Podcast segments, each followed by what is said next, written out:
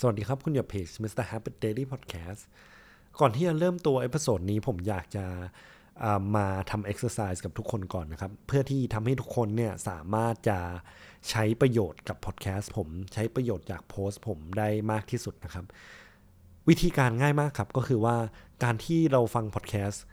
episode นี้เนี่ยผมอยากให้ทุกคนลองคิดตามครับว่าเราสามารถนำ lesson ต่างๆ ที่อยู่ในพอดแคสต์สามารถนำไปปรับใช้ในชีวิตของตัวเองได้หรือเปล่า นะครับ มาเริ่มที่อินโทรกันก่อนเลยแล้วกัน ทุกปัญหามีหนังสืออย่างน้อยหนึ่งเล่ม ช่วยเราได้เสมอ อันนี้กล่าวโดยอาจารย์นพดลล่มโพนะครับ ซึ่งสำหรับผมแล้วเนี่ยหนึ่งในหนังสือเล่มนั้น ก็ขอยกให้แค่นี้ก็ดีมากแล้วนะครับ อันนี้ก็ไม่ได้อวยนะครับ หนังสือเล่มนี้คือผมอ่านแล้วมันมีบทเรียนหลาย ๆ ข้อที่เรารู้สึกว่ามันตรงกับชีวิตเรา มันตรงกับจังหวะชีวิตเรานะตอนนี้ แล้วผมเลยอยากจะหยิบ ประมาณสัก 10 ข้อเนี่ยมาแชร์ด้วยกันนะครับ ซึ่ง 10 ข้อนี้ผมขอแบ่งเป็น 2 part เนาะ part แรกเนี่ยผมจะจัดอยู่ในหมวดหมู่ของบทเรียนทางด้านการสร้างนิสัยละกันนะและด้านที่2เนี่ยจะเป็นบทเรียนทางด้านความสุข เดี๋ยวเรามาเริ่มด้านแรกกันก่อนเลยละกัน เรื่องการสร้างนิสัยเนี่ยห้าข้อของการสร้างนิสัยสำหรับผมนะ ที่ได้จากหนังสือเล่มนี้เนี่ยหนึ่งครับทุกอย่างเริ่มต้นจากก้าวเล็กๆก้าวแรก 2. พอเห็นความก้าวหน้า เดี๋ยวแรงจูงใจจะมาเอง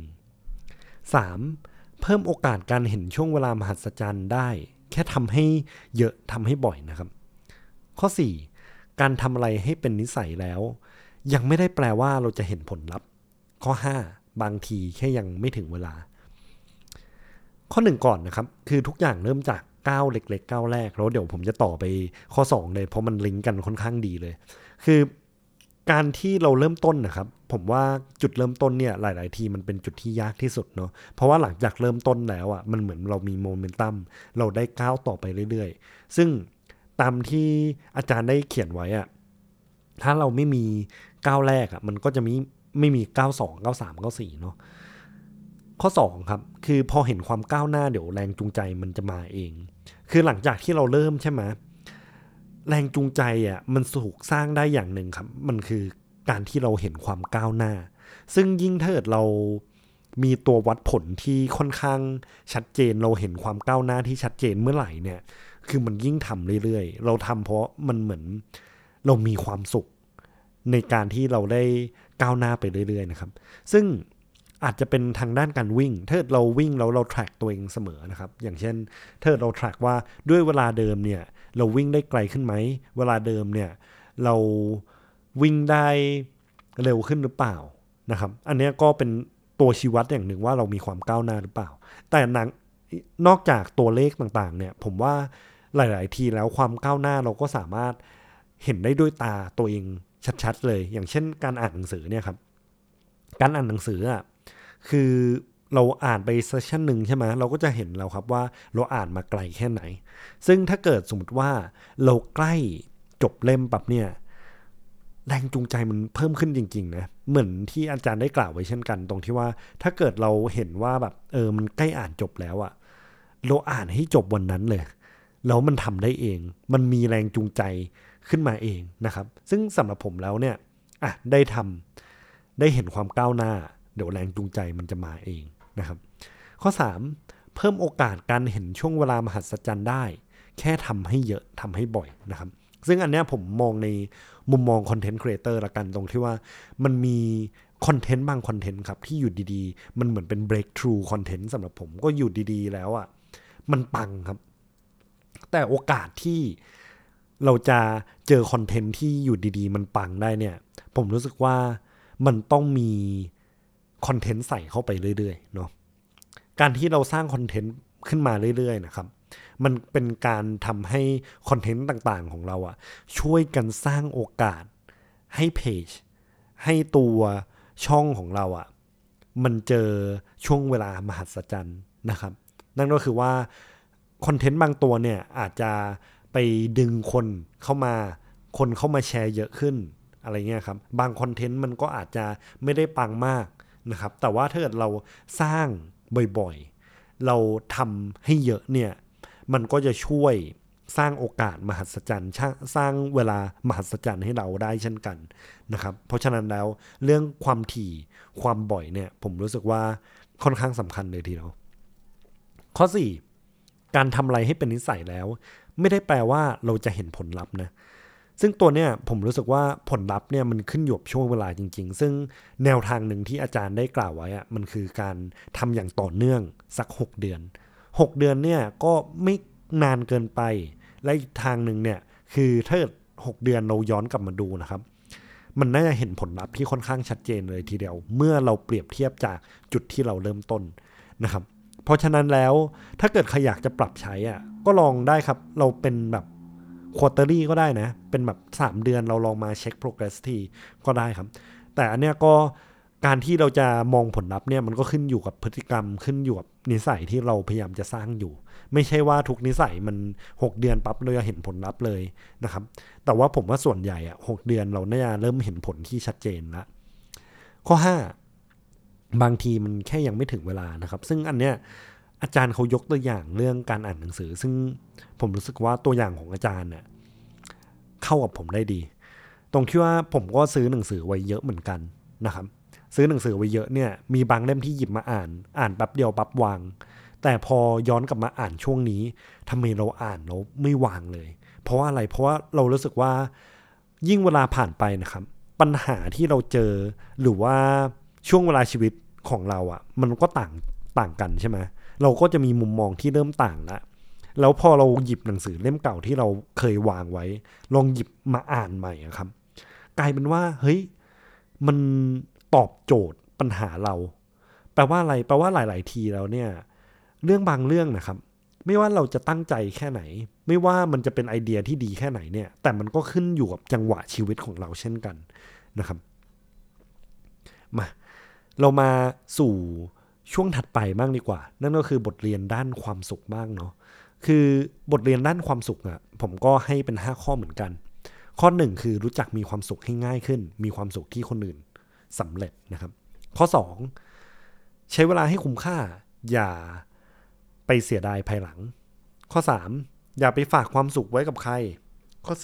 4 อย่ามองข้าม ความธรรมดาที่เราเจออยู่ทุกวันนะครับ แล้วข้อ5เนี่ยเมื่อประตูบานหนึ่งปิดลง ประตูอีกบานจะเปิดขึ้นเสมอนะครับ เดี๋ยวมาเจาะลึกกัน ข้อหนึ่งเนี่ยรู้จักมีความสุขให้ง่ายขึ้น มีความสุขที่เห็นคนอื่นสำเร็จ อันนี้ผมชอบมากเพราะส่วนตัวเราชอบคอนเซปต์เรื่อง small win การที่เราฉลองชัยชนะเล็กๆ เนี่ยคือเราไม่จำเป็นต้องรอความสำเร็จที่ยิ่งใหญ่เสมอครับ อย่างเช่นบางคนคือเฮ้ยรอโบนัสออกโบนัสออก มันน่าจะประมาณปีละครั้งใช่ไหมโปรโมทครับ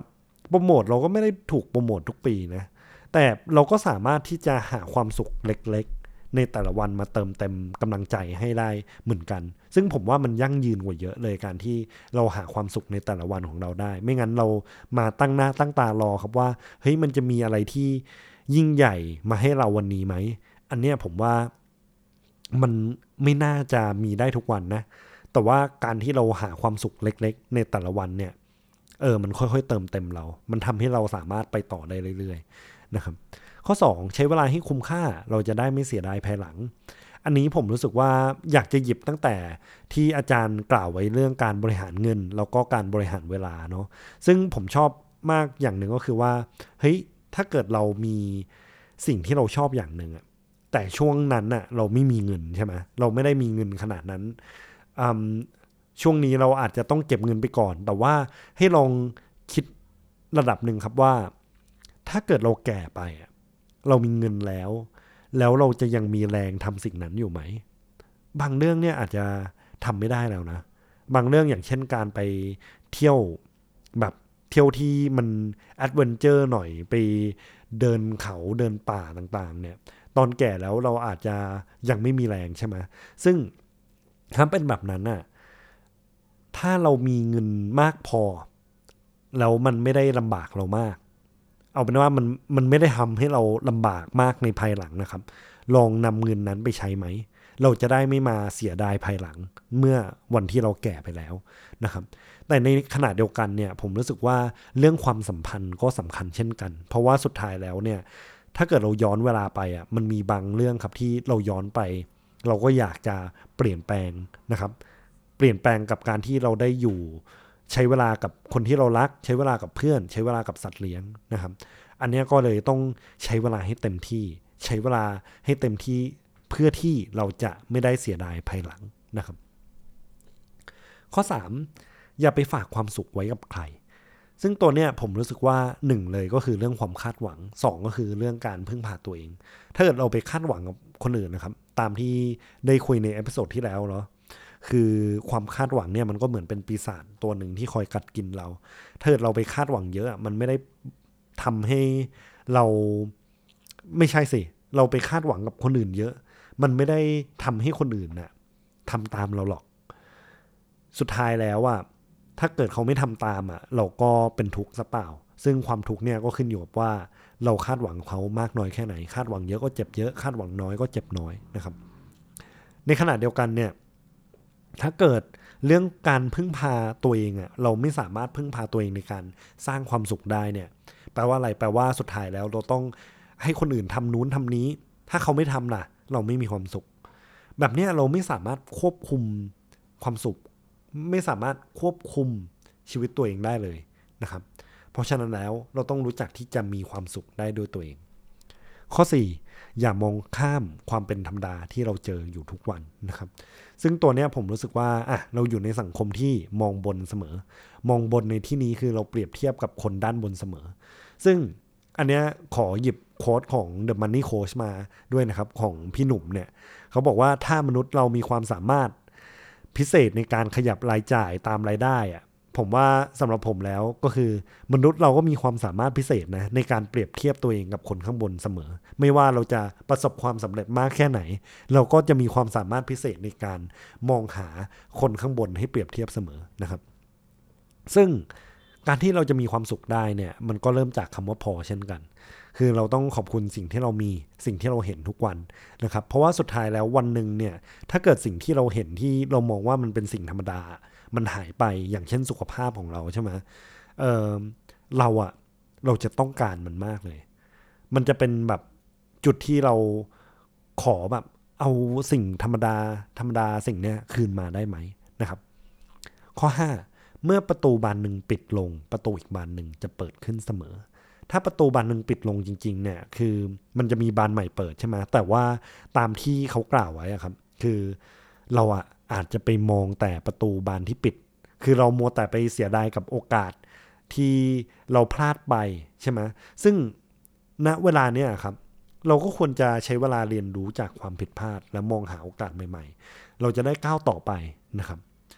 โอเคครับ อันนี้ก็เป็น 10 ข้อเนาะตัวบทเรียนที่ผมได้จาก หนังสือเรื่องแค่นี้ก็ดีมากแล้ว ตาม exercise ที่กล่าวไว้ตอนแรกเนาะเราลองมาดูกันครับว่าสุดท้ายแล้วอะ่ะเราสามารถนำบทเรียนเนี่ยมาปรับใช้ในชีวิตเราได้มากแค่ไหนเราจะเอาไปใช้ยังไงนะครับ เพราะสุดท้ายถ้าเกิดเราฟังอย่างเดียวเนี่ยมันก็เป็นความรู้เนาะแต่ถ้าเกิดเราได้นำมาใช้จริงๆอะ่ะอันนี้แหละเป็นการก้าวหน้าทางด้านที่เราสามารถนำบทเรียนเนี่ยมาใช้กับชีวิตเราได้นะครับ แน่นอนครับ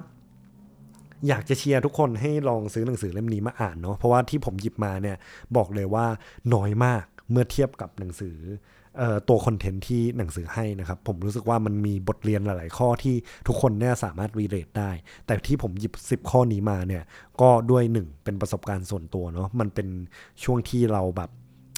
คิดเรื่องนี้กำลังอินกับเรื่องนี้อยู่ ก็เลยอยากจะหยิบเรื่องนี้มาแชร์ให้ทุกคนฟัง ซึ่งแน่นอนครับว่าถ้าเกิดใครได้อ่านไปแล้วเหมือนกันน่ะ ก็ลองมาคอมเมนต์ด้านล่างได้เช่นกันนะครับว่าสุดท้ายแล้วอะมันมีบทเรียนไหนที่ชอบเช่นกัน เพราะผมรู้สึกว่า เออ จริง ๆ บทเรียนที่อาจารย์ได้หยิบมาเขียนเนี่ย มันมีประโยชน์มากนะ รู้สึกว่าแบบ เออน่าเป็นหนังสือเล่มหนึ่งที่มีไว้ติดติดไว้เรื่อยๆ อ่านง่ายนะครับ จริง ๆ ใช้เวลาอ่านวันเดียวจบเลย ถือว่า